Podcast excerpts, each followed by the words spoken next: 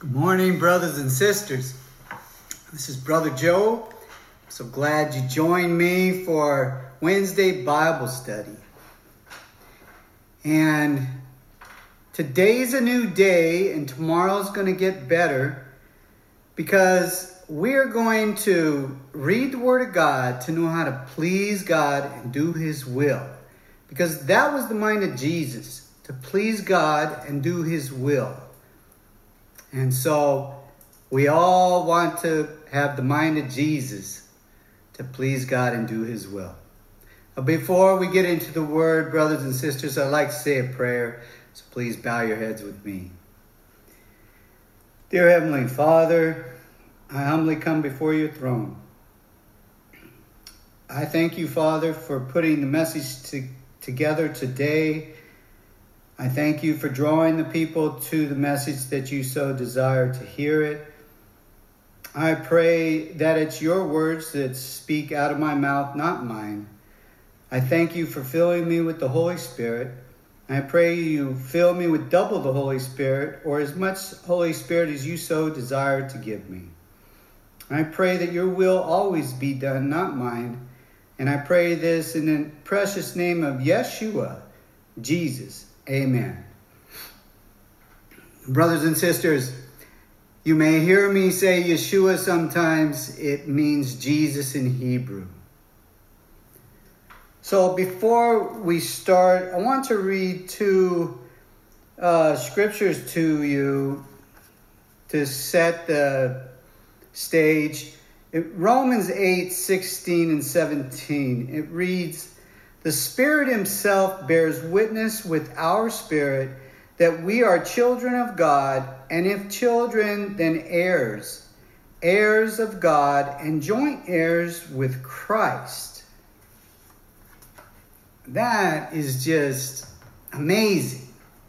It's thrilling to my soul, heart, and mind to think that we are heirs, joint heirs with Jesus because we are his adopted children. That's how he looks at us, and that's how we are. And we just praise God Almighty and thank him for that. Amen? Amen. We have so much to look forward to.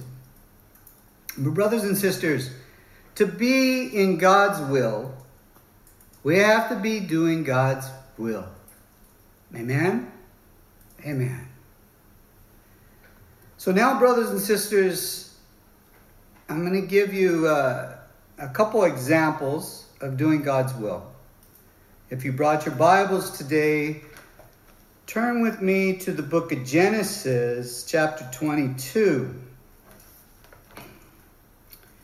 And I'll lay the stage. God has told Abraham to sacrifice his, his only son, Isaac with his wife Sarah. And so he obeys him. Um, he just does it. He he gets his son, a couple of his servants. They go to the mountain where God has instructed him to go. The child even asks, Father, we got the wood, we got the fire, but where's the lamb to be sacrificed?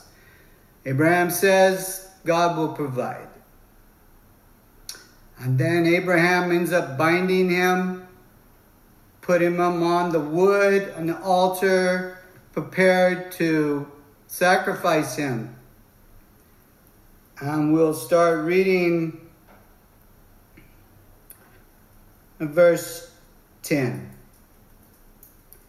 And Abraham stretched out his hand and took the knife to slay his son.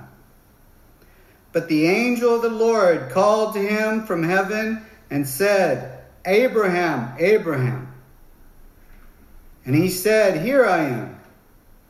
And he said, Do not lay your hand on the lad, or do anything to him, for now I know that you fear God.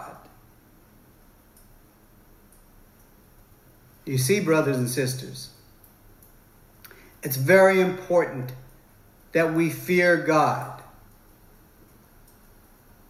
if you fear God, you will give him the utmost respect.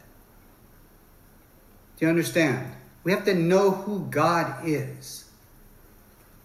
And so God shows the Israelites who he is. If you turn with me to Exodus chapter 20.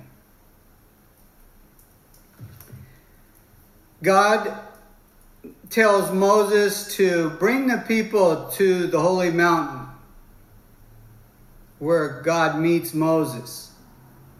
And God gives them the Ten Commandments, gives the people the Ten Commandments. And so we're pick it up at verse 18. Now all the people witnessed the thunderings and the lightning flashes the sounds of the trumpet, and the mountain smoking. And when the people saw it, they trembled and stood afar off. And then they said to Moses, You speak with us, and we will hear. But let not God speak with us, lest we die. And Moses said to the people, Do not fear, for God has come to test you that his fear may be before you, so that you may not sin. See, brothers and sisters, it's important to fear God so that you don't sin. You don't want the hand of God against you. You don't want to be chastened, yet He does chasten the ones He loves. And it's to bring us back to the fold, to, to bring us back from falling into sin. But you have to know the power of God. You have to know to not turn your back on Him. So let's move on to Jonah, the last description or illustration that I will show you of doing God's will. Now, if you don't know the story, God has told Jonah that he wants him to give a message to a great city called Nineveh. And this great city is, is great in sin. When Jonah is fearful and he runs from God. He doesn't want to do the will of God. So Jonah runs to Jaffa. He gets on a boat. There's this huge storm that God creates, and ultimately Jonah is thrown into the sea. And a big fish swallows him that God has created for that moment so he could survive in this belly of this fish for three days and three nights. And so Jonah comes to his senses. Yes, he fears God now. He knows God sees everything, knows everything, and knows where he is. And he has chastened him. Thank God. Because if he had taken vengeance on him, he'd been taken off the planet, right? But no, God loved Jonah. And so he chastened him. So now we'll read verse 1 of chapter 2. Then Jonah prayed to the Lord his God from the fish's belly. And he said, I cried out to the Lord because of my affliction. Reading 4 or 5. Then I said, I have been cast out of your sight, yet I have looked again toward your holy temple. The waters surrounded me, even to my soul. The deep closed around me, weeds were wrapped around my head verse 9 and 10. But I will sacrifice to you with the voice of thanksgiving. I will pay what I have vowed. Salvation is to the Lord. And so the Lord spoke to the fish, and it vomited Jonah onto dry land. Now, here we notice that Jonah tells the Lord that he will sacrifice to you the voice of thanksgiving That means he's going to praise the Lord's name. He's going to witness to other people what happened to him. Yes. When you're chastened, that's a testimony for other people to say, whoa. And, and, and yet God brought him out of it. Let's say he gave you cancer to wake you up. And then you said a vow like he did here. He says, I will do the vow that I have told you. Meaning, I, I will do your will, God. I'm not going to do my will anymore. And then he also shares the thanksgiving with others so they can learn too.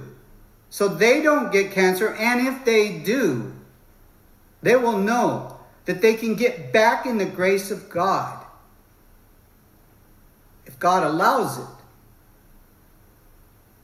Because when you turn your back on God, He turns His back on you. And things happen like this happened to Jonah. And then Jonah repents genuinely in his heart, mind, and soul. He prays to the Lord. He tells him, I will change. And God knew that he would change. God knew that he would go to Nineveh and obey him. And so he spit him out and he made him well instead of kill him. Do you understand? Turn with me to the book of James. Chapter 1, verse 12 reads Blessed is the man who endures temptation, for when he has been approved, he will receive the crown of life, which the Lord has promised to those who love him. Okay? So, temptation is another name for trial. And Jonah was in a great trial. Amen? Amen. But he he weathered the storm. He prayed earnestly to the Lord. He didn't ask, Why me, God? He knew why. Because he ran from God instead of running to God. Brothers and sisters, when we are in a trial, we always want to run to God and not from God. People do one or the other. And if you run from God, you're going to end up in hell. Plain and simple. We all need God. Amen? Amen. So run to Him. Run to Him. And it says that we will receive that crown of life that all of us will have. That run that race, as Paul says, to win. Striving for sanctification pleasing God and doing His will. People want to please God, but they don't want to do His will. Well, you can't please God unless you're doing His will. This is His will. In John 14 15, it reads, If you love me, keep my commandments. Hmm? That's God's will. Let's look at another scripture. Turn with me to Proverbs chapter 15, verse 3. The eyes of the Lord are in every place, keeping watch on the evil and the good. God sees everything, He knows everything. You cannot hide from Him. 1 Thessalonians chapter 4 reading 3 through 8. For this is the will of God, your sanctification, that you should abstain from sexual immorality, that each one should know how to possess his own vessel in sanctification and honor, not in passion of lust like the Gentiles who do not know God that no one should take advantage of and defraud his brother in this manner. Because the Lord is the avenger of all such. And let me pause there. Okay. He's first telling you not to commit adultery, not to be a homosexual, not to be a lesbian, not to commit fornication. He's telling you not to defraud your brother in this. That means do not commit adultery with your friend's wife. Because God's the avenger of such. If you are offending a Christian, you're committing adultery with a Christian's wife. God's going to take vengeance on you. And it's going to be a chastening. He's going to take vengeance on you. There's a difference, brothers and sisters. Chastening is it's a physical affliction to bring you back to him. A vengeance is a strike, it's a blow, it's something that can take you off this planet. That's where you don't want God to be angry at you to where that happens. Do you understand? There's a difference. The chastening comes from love for you to bring you back to Him. The vengeance is an anger towards you for something that you have done or continually have done, and He has been long suffering to the point where to no return. Do you understand?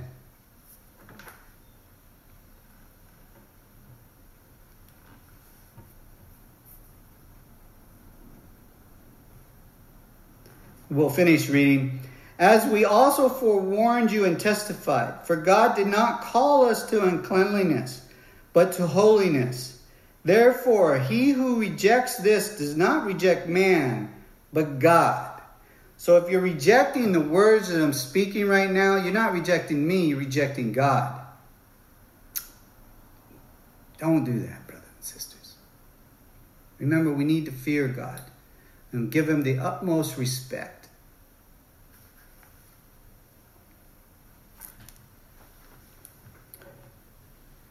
Turn to 1 Peter chapter 3 verse 12. For the eyes of the Lord are on the righteous, and his ears are open to their prayers. But the face of the Lord is against those who do evil. Okay? We all want our prayers answered in the affirmative, and his eyes and ears are open to the righteous. Those are the ones who obey him. As the scripture says, if you love me, keep my commandments. So, brothers and sisters, work towards sanctification, purification, obeying him every day. And that doesn't mean you're going to be perfect. He knows you're going to make a mistake. Okay? Only Jesus walked the earth perfect. But a born again Christian running that race to win is going to sin rarely. And when he does, or she does, he asks for forgiveness and praise God. Praise Yeshua. Your sin is forgiven. Amen? Amen. Couple more.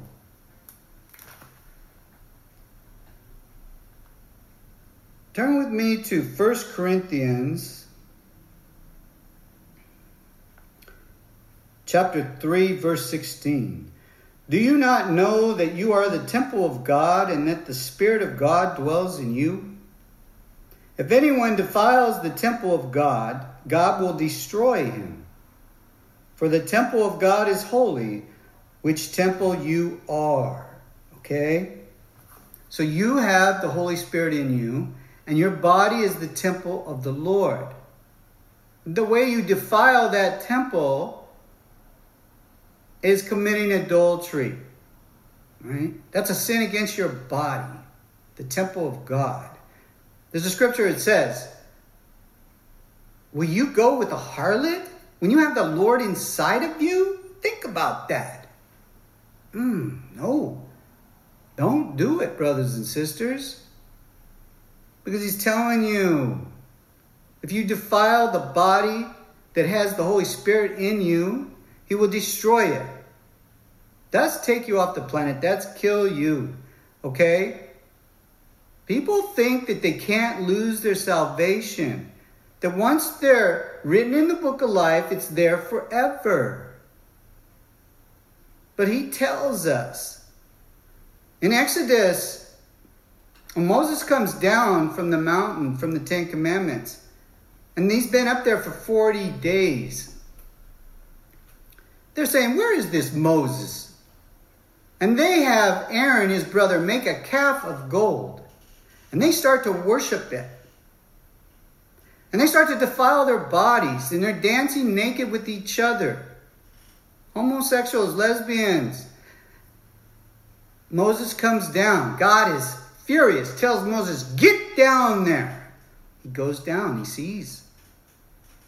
But The loving heart of Moses goes to God and prays for their souls. It says, Blot my name out of your book. God says, No. I will blot out the names of the ones who sinned against me. And then in Revelation, it tells us about the future. And he says, For those who overcome, meaning overcome sin, I will not blot them out of my book of life. Do you understand? So, yeah, he can block you out of the book of life.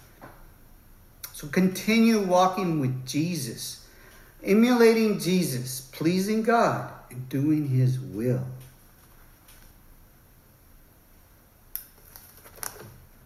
One more.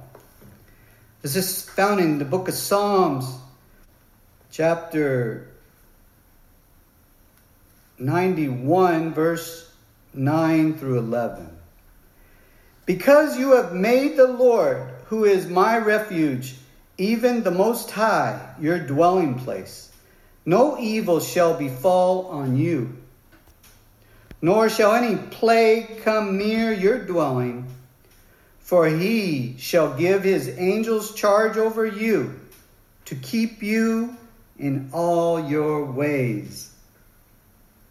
So, brothers and sisters, if you continue walking with our Lord and Savior, you have angels surrounding you, taking care of you, protecting you for the plagues that are here and to come, the famine, the wars. God will protect you. And when He brings up the church, which He's going to in this generation, be ready. Be part of that virgin church. And we will go up to be with our Lord forever and ever. Amen. Amen. So remember, God's will is always done. Amen. Amen.